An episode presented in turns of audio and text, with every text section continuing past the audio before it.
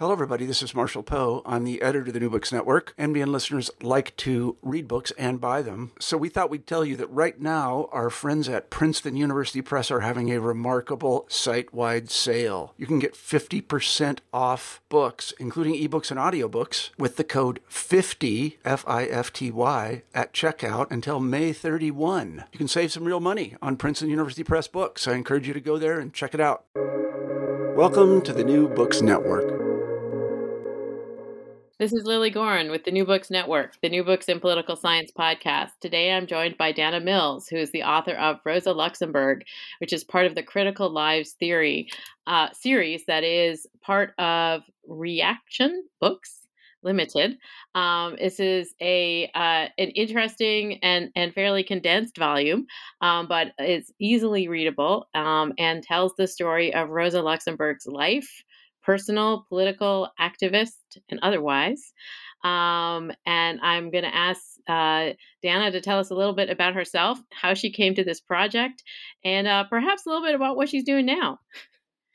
Thank you so much for having me on the podcast. It's a pleasure to, to be here with you guys. Um, so, I am half Israeli and half Welsh. My accent is unidentifiable, so I'm saying this to stop you guys trying to guess where I'm from. I'm speaking to you today from Tel Aviv, where I've just taken the post of Director of Foreign Relations and Development for Peace Now. Um, I've been an activist in the movement since I was 13. I was raised in Israel and I was a human rights and peace activist um, throughout my teenage years and, and beyond that. And um, I went into academia in my 20s, pursued a PhD at Oxford, and wrote three books. This is the second of them. And um, I've always been interested and have been troubled myself by the tension between theory and practice, which I think um, for me, Rosa Luxemburg embodied in a really interesting way and also straddled it in different ways. Um, so that's kind of something that I've been engaged with in all my writing and I think activism also. And um, I came to Rosa Luxemburg out of an interest in Jewish women who are skeptical or critical of the concept of the nation state. And um, and as as an Israeli who is advocating for Palestinian human rights, that's something that was very foundational in my own politics. And she's always been kind of around in the Israeli left. She's a hero for a lot of us. So I was drawn to her as part of a larger kind of group of women who I found interesting for myself. And very easily forgotten. Um, women on the left generally forgotten. Jewish women are easily forgotten also. So this is not a good combination if you want to be remembered in history of political thought. So that's kind of how I got into her life and work, really. And and I know because I was following you writing about her. Um, you would post um, from various archives on Twitter, um, and so I, I, felt like I was I was a little bit part of the journey in in your writing of this book just by following you. Um, but Rosa Luxemburg is a fascinating um, individual. Uh, in terms of her pursuit of higher education at a young age when women weren't necessarily going to university or receiving doctorates um, and also her life as a Jew in Poland.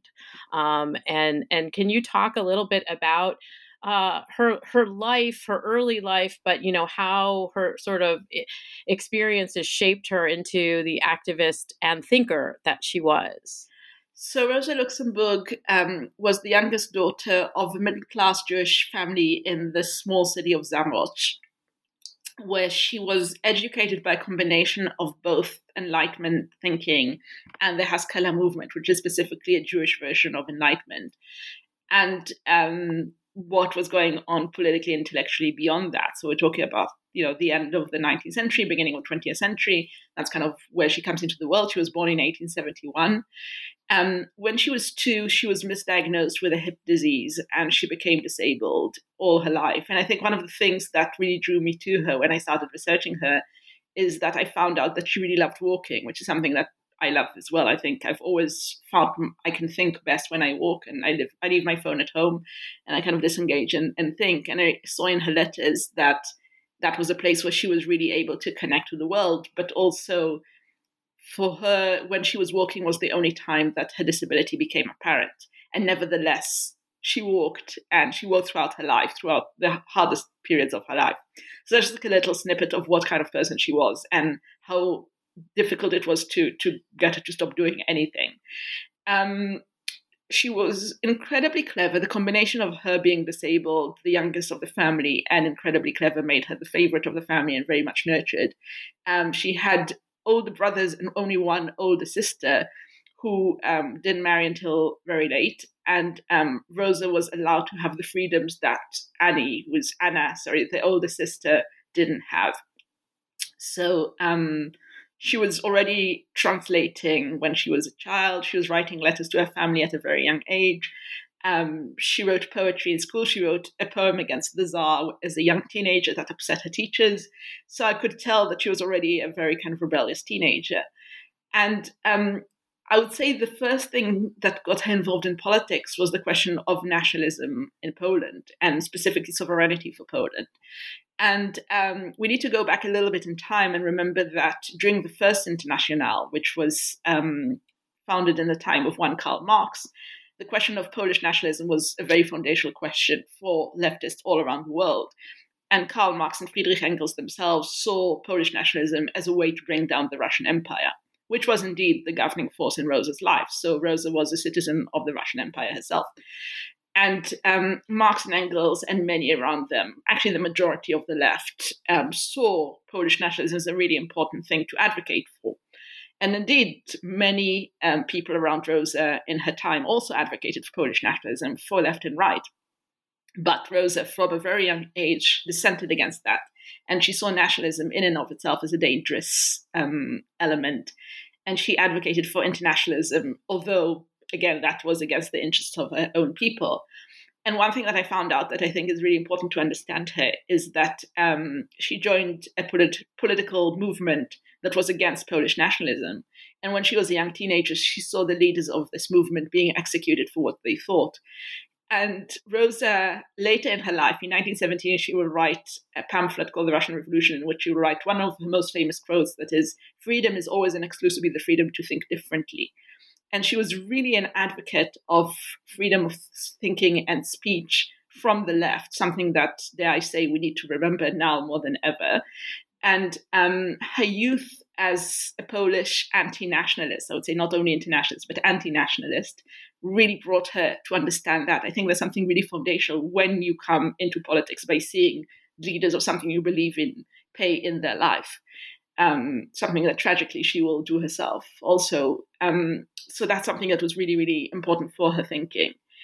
Uh, she was incredibly talented and pursued a PhD in economics, where in the University of Zurich, she couldn't go into higher education in Poland. She was already known for her rebellious views, and um, she basically escaped to Switzerland and enrolled in the University of Zurich, where the first woman was admitted at in 1967. Rosa graduated in 1990, in 1897, so only 30 years after the first woman ever was admitted into the university.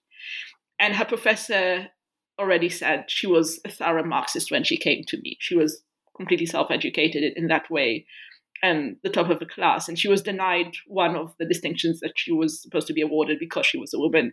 And of course, the fact that she was a Jewish woman didn't help either. So she had all these things riding against her. And I think one other thing that drew me to her very early on is that I saw she really found joy in thinking, in analytical problem solving, which is, as a self proclaimed nerd, I really identified with. Is kind of this enjoyment of immersion in just understanding how to to disengage tensions and to work through them, which of course, you know, the core of Marxist thinking is through dialectics. She was the foremost dialectician of her time, which was, you know, above and beyond everyone else who worked at her time. Um, and this really drew her to writing and thinking. But she also had a huge passion for the world, huge understanding of what injustice means for people on the ground. So her thinking and writing was never just for her own intellectual pleasure, but for really making the world better for everyone. So these are kind of her first, I would say, her younger years up till her late twenties when she was awarded a PhD. And and one of the things you say in the in the introduction and and the book is is about a lot of her written work, but also her biographical experiences. Um, but one of the things you say is that you want this to be a feminist discussion um, of Rosa Luxemburg um, because usually um, men's work is intellectual work is discussed and women's biographies are discussed. Um, and you do this uh, magical thing in the book of weaving them together so wonderfully. Uh, can you talk about the process for you to sort of pull these these threads together so that we see the whole person also? Thank you. Yes. I mean, the question of Rosa Luxemburg and feminism itself is complicated and interesting, and I can go into that later. But for me, I am a feminist and I'm interested in human rights, and I guess that motivates everything I do. And I think one thing that I realized while writing the book and looking into feminists of her time, her time, the Second Internationale, which is 1889 till the First World War, really, um, is the time before women get the vote. It's the time when really we're, we're at the crux of um, social democracy as we know it today, but not yet. So women are not yet part of the body politic, but also a lot of other people aren't, of course, because working class people aren't part of the vote. And we're still talking about imperialism and a lot of other phenomena that she was um, heavily engaged with. So this is a time in which the question of equality in law versus in substance really is at the heart of, of what people are thinking about. And I found that more than 100 years later, I started writing the book in earnest, more or less 100 years after she was murdered. Actually, probably before, but the kind of very rigorous process of writing. I found that our conception of feminism felt very narrow to me because our conception of feminism was very white, middle class, neoliberal, only discussion of law, only discussion of, of rights, and very little in terms of um, inequality in a deeper way, which could be economic, um, racial, a lot of other variants. That was like, no, no, no, but we have to talk about women. And um, I actually went through a huge arc myself writing the book because I kind of started with thinking, okay, this is definitely going to be a feminist book because it's a book about a woman who lived in unequal times and still did what she wanted, which is, you know, that's a legible feminist viewpoint. But it became something much more for me because it was about what can feminism mean for us today that we've completely lost. And there's something really interesting about women who didn't have the rights that we take for granted today and still fought for something larger. So Rosa Luxemburg was one of the first people within Marxism itself to dissent against imperialism, to talk about why exploitation of people around the world is unjust and is part of injustice within her own nation state.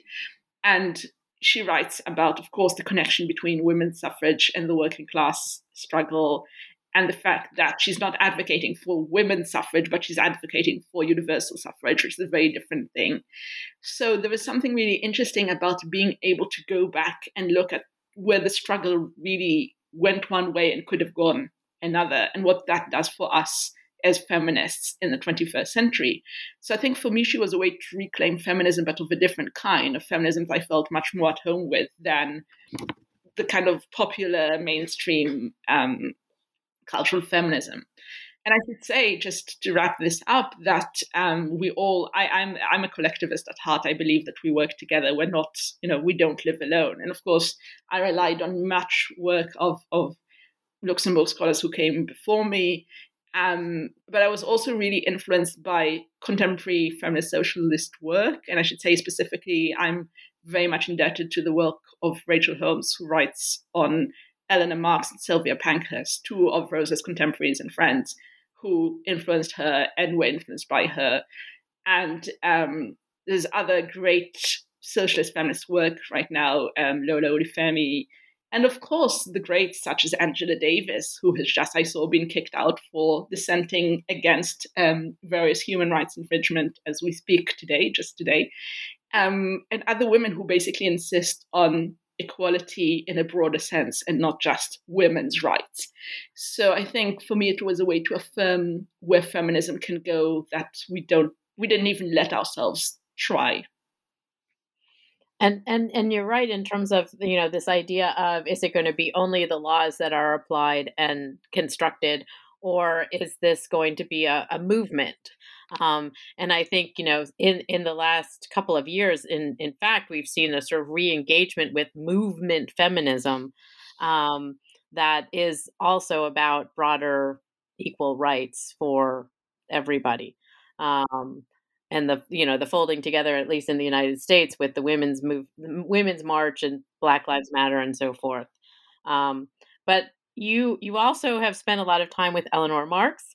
I, um, I know, I, I, I know, and and so in in this context, you, you also note that um, Luxemburg is um, is also a critic of some of the Marx canon um, in her work. Um, and and this is the Karl Marx canon. Um, and and so, can you explain to some degree how that sort of operated, particularly at the time she's writing? She's working in the International, um, and she's you know she's she's working with different advocacy groups. Um, but but this criticism can can you explain a little bit about that? So one of her comrades and colleagues, Franz Mehring, called her the best brain after Marx. This is a short version of the full quote, but it was basically saying she is the most rigorous brain in Marxism still since Marx. I would say that Eleanor Marx was probably the best brain after Marx, and then we had Rosa Luxemburg. So there's a nice genealogy there. Um, there's a few things to note when we consider her reading of Marx. First of all, she's working in a very different period. So Marx dies in 1883. Um, she comes into politics really at the late 80s, um, 90s of the 19th century, of course. And um, she sees a lot of phenomena that he only begins to see unraveling and um, German socialism specifically, which is where he came from, and then obviously escaped, became a refugee in Belgium, then in France, then comes to England and basically stays there, um, is where she escapes to as a political refugee. So there's a nice continuity there between them. But German socialism goes through a huge process. So in the 1870s, the Socialist Party, the SPD, which is where she will spend all her working life really, um, was illegal. It was, you know, there were anti-socialist laws. People had to meet in hiding, and um, it was really a subversive thing to be a socialist. By the time she gets to Germany, the SPD is the largest party in the International. International was an organization based on parties, socialist parties from around the world, and the SPD was the largest. And by the time she reaches really the prime of her political career, the SPD is the most powerful party in the German Reichstag. So um, she goes from a position of being an, a, basically a dissenter outside of the entire political system to being a dissenter within a party that will be close to power and then towards the end of her life will be in power. So it's a very different political position to, to write from and to advocate from. Whereas Karl Marx, it should be noted, was never involved directly in politics. So Eleanor Marx was the political activist, really. She was, Rachel Holmes says, the practice to her father's theory. So there's a very big difference between how you write and how you advocate, whether you are part of a party and you have to criticize speeches and, and movements, etc., or whether you're writing your great magnum opus which will then become a canon. You don't even know it yet.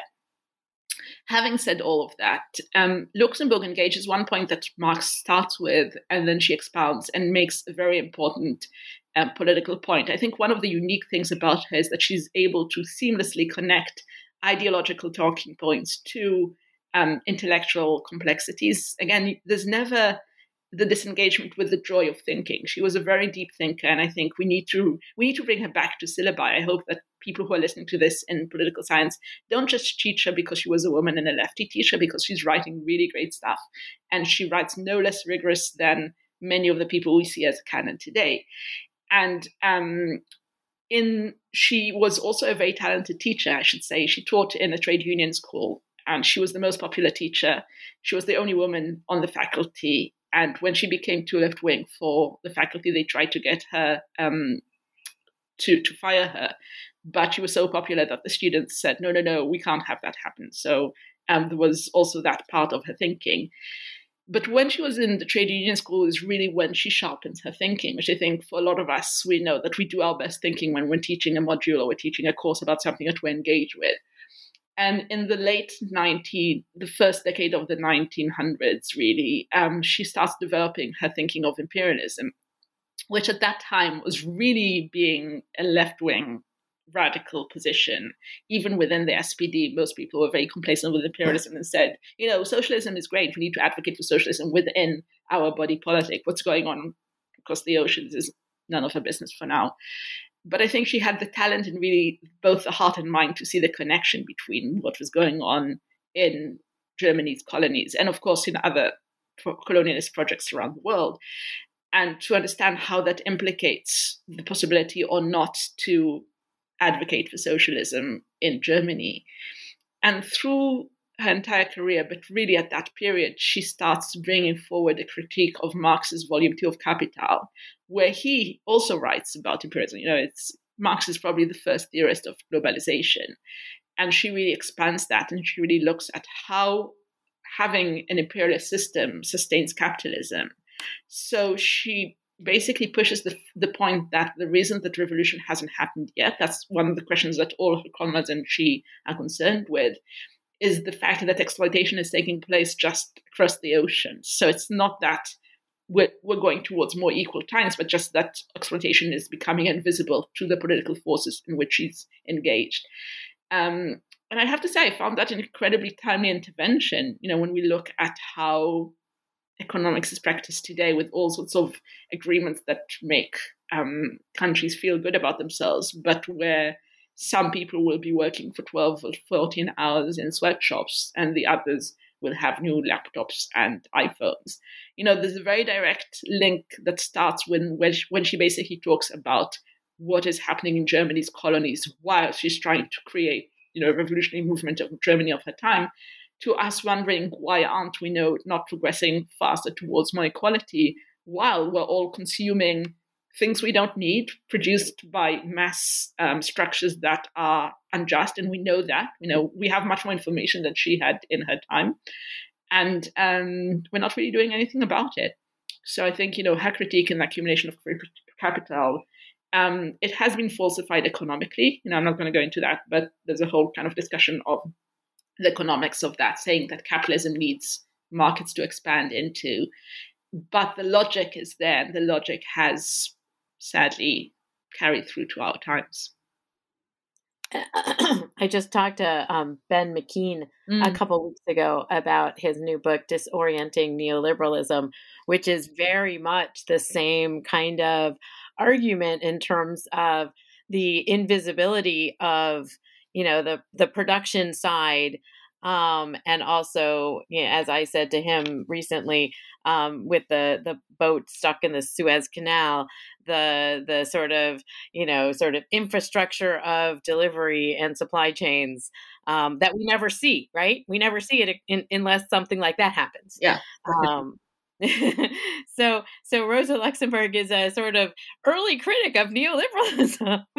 I mean, there's a whole there are a lot of things that came out of the book that I haven't pursued yet, and I probably will at some point. But I think there definitely is a critique there of neoliberalism, and I think there's a critique of the invisibility of exploitation structures and the ability of us. And I mean, she's as rigorous on that inside you know her nation state when she talks about how you know again the feminist question is really important here because she's she never joins bourgeoisie feminism. She never goes like you know women have to have the vote. But she makes a very specific claim. In 1912 she writes about um, it's called it's basically a text that talks about women's suffrage and class struggle called that also. And she basically says only working class women are denied the vote because they are the last bulwark against democracy which is a really important claim. And i mean when we look at who are the people who are paying the heaviest price for any situations of exploitation, whether it's COVID, where we know very well that women from working class backgrounds, from exploited um, backgrounds, from racialized um, contexts are the ones who are bearing the brunt of this pandemic. Um, to any other, if you look at any kind of division of labor, any kind of research into power structures, it is working women who are paying the price. And it is basically if working women would actually be able to influence power structures, we would have something close to an equal democracy.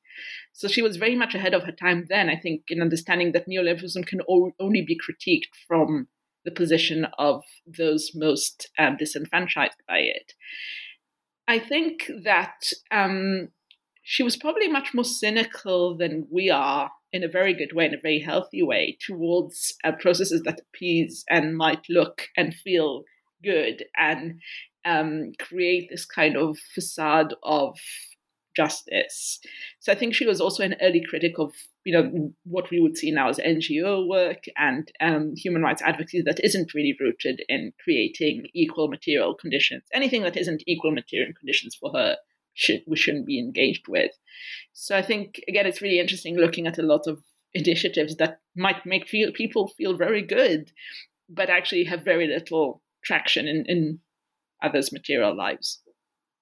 Um, and and you you are almost writing a kind of a mystery um, in the way that you sort of again um, I don't want to use this word inappropriately, but tease at her her untimely murder um, from the very beginning of of the way that you're writing about her her personal and political arc.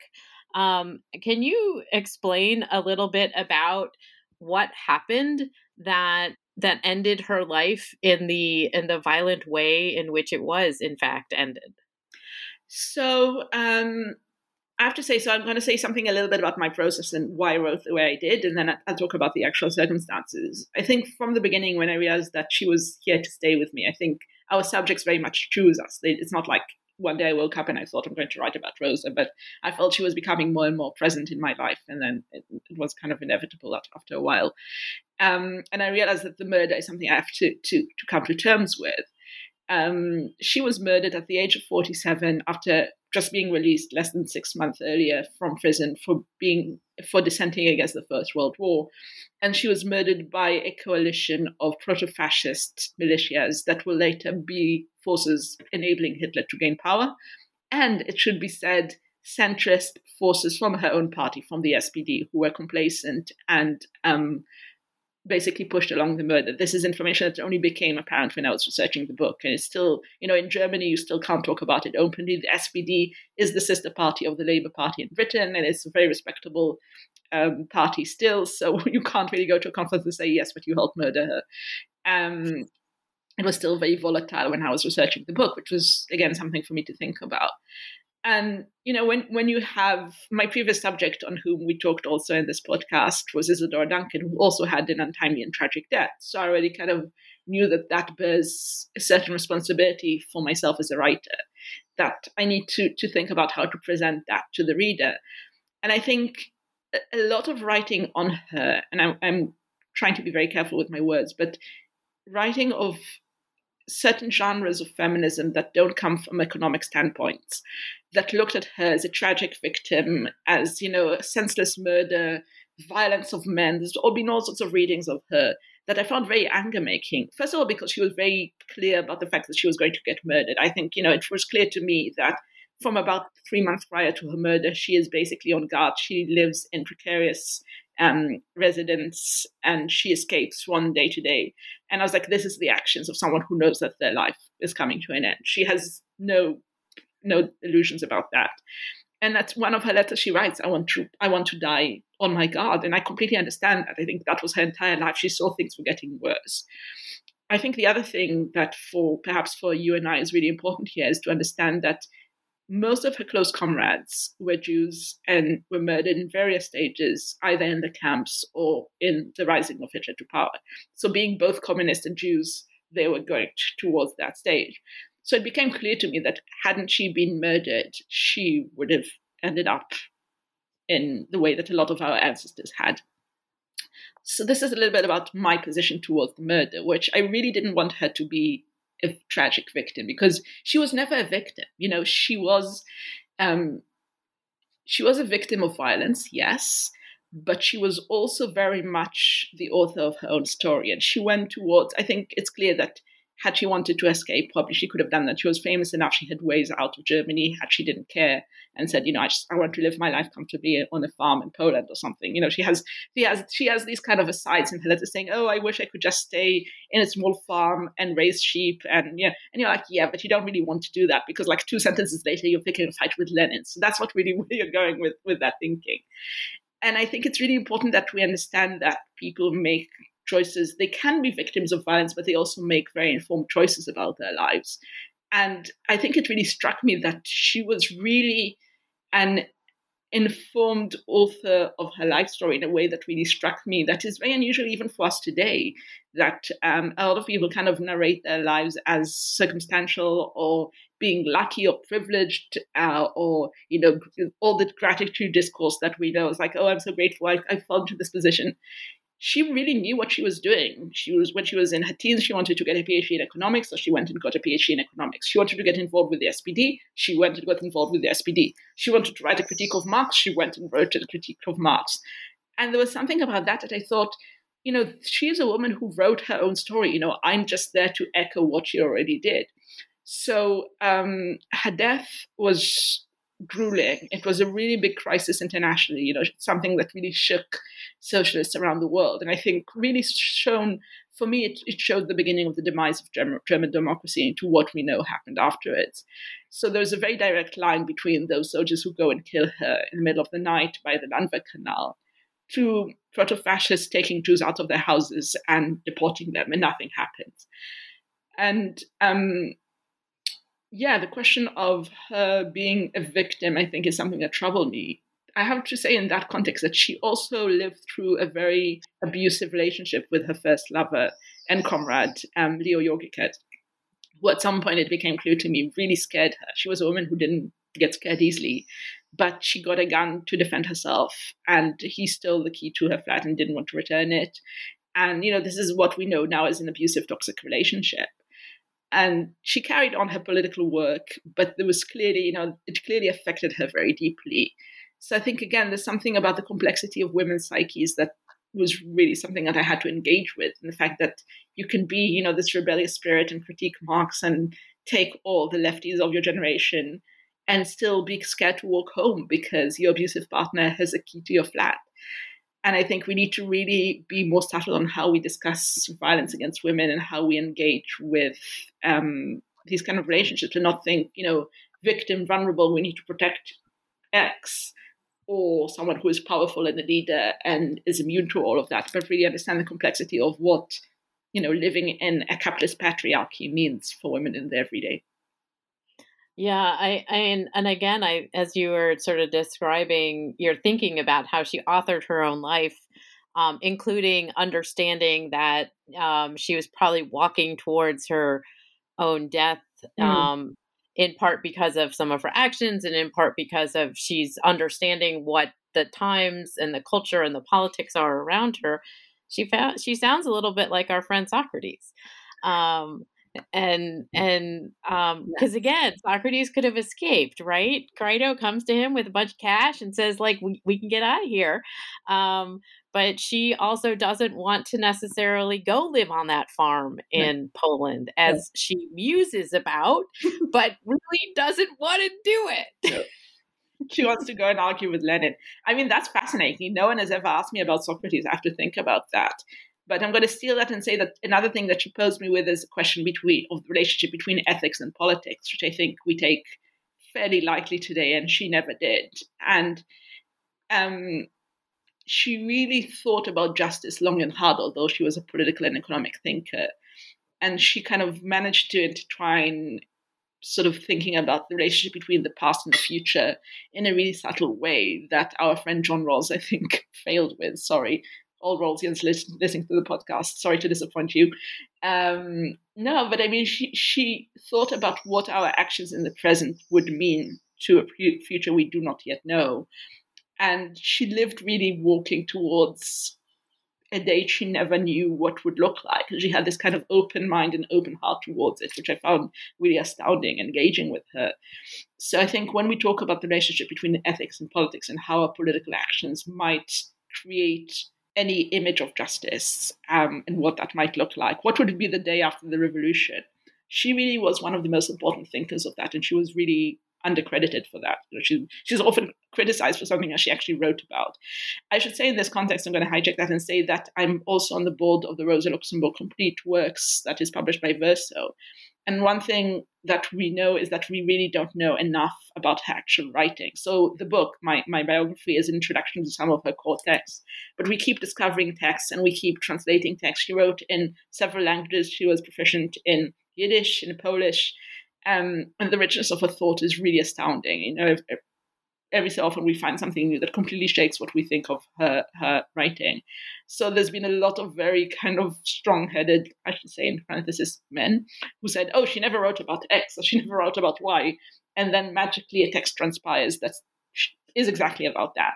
So, you know, for years she's been critiqued for not writing about the day after the revolution, but I think that's actually one of her most interesting and significant contributions to social thought that she really did think about that a lot. And interestingly, um, like her friend and comrade Sylvia Pankhurst, there's a fantastic new Rachel Holmes book about her. Um, they were both incarcerated for a long time of their lives. And I think for both of them, being in prison was really transformative and there's there are a few texts that she writes towards the end of prison time where she already knows that she's going to be released. Again, it's kind of astounding because she kind of sees where political forces are going and she knows, you know, it's a matter of time until she'll be released. And she kind of talks about, I promised my poor prostitutes in prison that I will do things to help them. And I think she really understands um, kind of how, again, oppressive forces work differently on people during incarceration. Um, she wrote very early on against and against the death penalty. Again, kind of little discussed element of her work. And she really understood what incarceration does to the psyche. And she becomes much more aware of what we would call now structural oppression, how kind of different forces put us in different places in society when she is imprisoned. So I think, you know, we, we can also sort of think about, you know, I was talking earlier about Angela Davis, who of course also connects her firsthand experiences to her political theory. Um, there's something there, you know, women who spend time in prison and understand that torture and abuse and taking away women's last dignity is really where you meet the state when you realize that the state is the first thing we need to overthrow in order to move forward towards a better world. So I think, um, in terms of ethics, also, it's something that really troubled her when she was in prison and when she was kind of faced with these existential questions.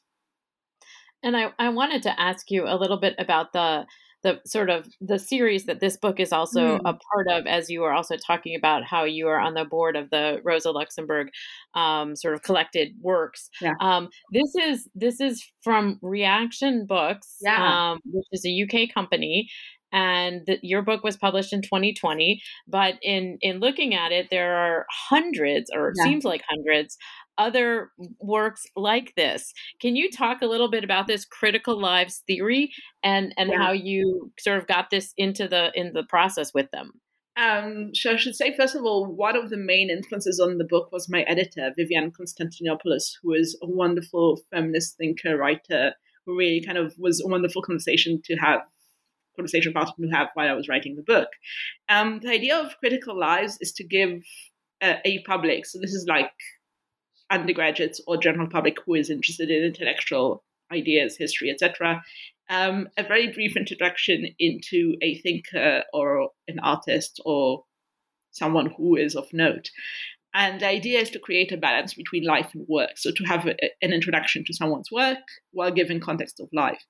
And I have to say, when I started out, it sounded like a great idea to me. Then I realized how hard it was. It was one of the hardest things I wrote, I have to say, because just to get the balance somewhere near, I don't think there's a right balance, but to get it somewhere near appropriate and still to still to get the reader interested because I think, especially with Luxemburg, she is such an interesting woman. She is just like everything she does is fascinating as is, and is timely and is exciting to engage. But to make that into something that is exciting to the reader is a different thing. It's a different kind of element of writing. So I think for me, the question was how to transfer her energy and how she saw herself and how she saw the world into something that would be readable and interesting to a 21st century reader. And I think I especially thought of readers who might not come from a socialist background because I think, you know, people who came from socialism already knew what they thought about her. And I had a lot of sort of discussions and going back to her debate with Lenin or a lot of her revisionism debate with Edward Bernstein, which is fine. You know, if, if you're part and parcel of that history, that's all right. But I have to say, I, I had, I remember a few days when I was sitting and thinking with myself, and especially thinking of the fact that, like many of her contemporaries, she taught in a working class school and she taught people who had no access to education and had no background of the theories that she taught. And she was an astounding read uh, teacher. she was really able to disengage ideas into questions. And she taught in interesting. You asked me about Socrates because she taught in dialectic. She asked questions, and that's how she transferred the information. So um, I thought about the fact that if she was able to bring these complex ideas to people who had no access to education of her time, I have no excuse not to simplify them for readers of our time who have much more access. You know, with the internet, everyone can go online and read a bit of like introduction to Marxist thought. So my audience was far less those who are already kind of engaged and had you know very opinionated views of who she was and what she did and didn't do and of course, you know, there's a place for that. And I'm, you know, she needs a bigger biography. I don't know if I'm the person to write or someone else. The kind of 500 page authoritative biography that will take all the debates into account and make the kind of complete context. But for now, she just needed an introduction into people who are interested in radicals, who are interested in questions of human rights, who are interested in questions of economic justice. And, you know, when I was writing the book, on the one hand, as you mentioned earlier, we had women march movement. Um, it was before we the breakout of Black Lives Matter. The book was out since, but there was already obviously still debates around racial injustice and imperialism in the US, in the UK. Um, in the UK, we had the Brexit debate, and we had kind of moved towards more nationalism globally. And on the other hand, you had huge radicalization of young people. So when I was writing the book, you had Bernie Sanders in the US and Jeremy Corbyn in the UK, and you had a mass of younger people who started talking about socialism and started engaging with ideas of really revolution and how to make the world better for everyone and not just for chosen few. So I felt there was a kind of an intellectual energy that I could really ride on as as a writer and sort of channel into my thinking and you know taking into account that I, I want to write for the 17 to 19 year old who might be a Sanders or Corbyn fan and might not know who she was, but think, oh, you know, this is a Jewish woman who lived in the 1890s and um, maybe she's interesting. I, I'm kind of interested in socialism. So that was kind of my imagined perfect reader rather than, you know, the scholar who was already engaged in her debate with Bernstein and had fully formed opinions. And I have to say, I, I, think you know, writing the book really shifted myself as an academic because, as you probably know, I was I always had very short patience for debates that had no traction in the real world. And I mean, history is really very important, and we need to insist on facts, especially in a post-truth era. But I think there's a lot of indulgence and privilege in the way that we do intellectual work today in academia and we forget who is our audience. We forget that we're talking to young kids who could really be influenced by our ideas. And we're talking to a lot of people who are not in our classrooms, but still would benefit from the knowledge that we carry. And I think she really rem- reminded me, reminded me of that and reminded me of being mindful of that and um, not to get too complacent in discourses that might make me feel intelligent in using big words that I know and not, not everyone else knows but would make very little difference to how the world would look the following day. So I think in terms of my position, that was it. In terms of the series, I think, you know, I do urge the listeners to look at um, the series. There's a huge variety there of thinkers, artists. You know, there's probably like every person you like is on that series. And they're very meticulously edited and presented and just like a really wonderful way to engage with someone without having to buy the 500 page biography which let's be honest we don't always have time to read or we can't afford which is also really important. These are sort of fairly cheap books. Um, and just to get an introduction that is rigorous and scholarly but not elitist and and I like the fact that there are also images throughout the yeah. book of her um, and some of her comrades, um, and so you you sort of can see her sort of growing up, um, and and you have a picture in your mind's eye of this very small. Um, as as you note and as other people comment that that her her small stature included a lot of um, revolutionary fervor um, and and so it's it's a lovely book to read. Um, and so I know that you're not in an academic setting, but are you writing another book? Are you working on something else now? Yes, I mean I'm kind of going back. So Rosa came out of um, larger interest in Jewish women in the nation state. And um, I'm kind of going back and sort of thinking about that larger question, which I think is more urgent than ever. You know, we're talking just over a week after the Israeli election, in which a Jewish fascist terrorist has been elected to the Knesset. This is a man who has in his living room a photo of um, the terrorist who killed 29 Palestinians in Hebron in the 90s, and he is now a member of Knesset. so Itamar Ben-Gvir. And the question of nationalism is really burning here and is basically the reason why I returned. And The question of where do we stand opposite nationalism and what is our respons- responsibility of opposite nationalism. And, you know, many women I admire and I'm working with here have been fierce critics of where Jewish nationalism can lead us and saying, okay, we know Jews need a nation state. We know where we ended up in the 1940s, but who is paying the price for this nationalistic wave?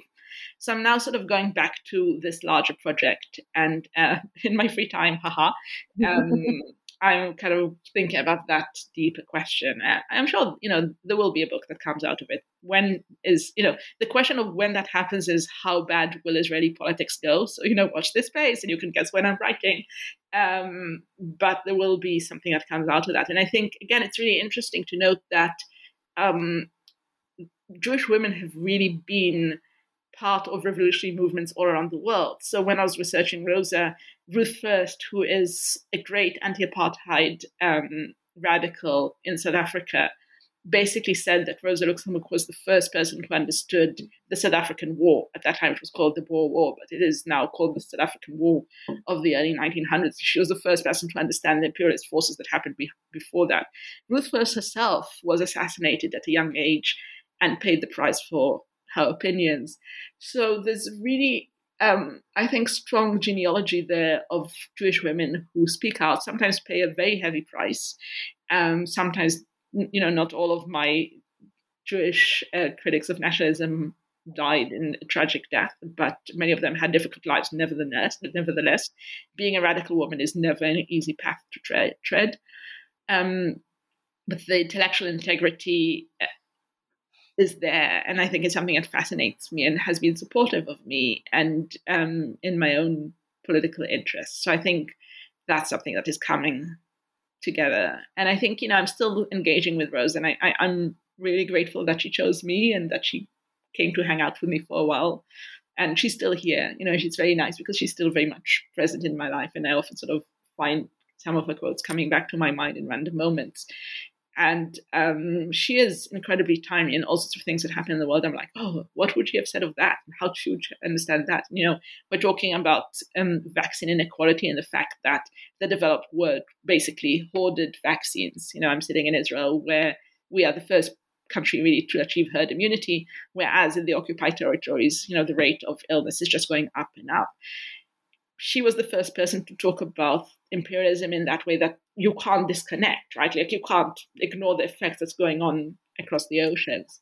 So I guess she's also here to stay, and probably there's going to be some other stuff that comes out of that. Well, I hope when this book about the involvement of Jewish women in anti-nationalism um, comes comes forward and is published, um, that you will come back on the New Books in Political Science podcast and talk to me about it. I would love that. Um, it's been a pleasure to speak with you today, Dana, about Rosa Luxemburg, Critical Lives. This is published by Reaktion Books um, in 2020. I assume it's available from Reaktion Books website and yeah. other places that one buys books. Um, and I really appreciate our conversation about Rosa Luxemburg. Thank you very much for having me in for this wonderful conversation.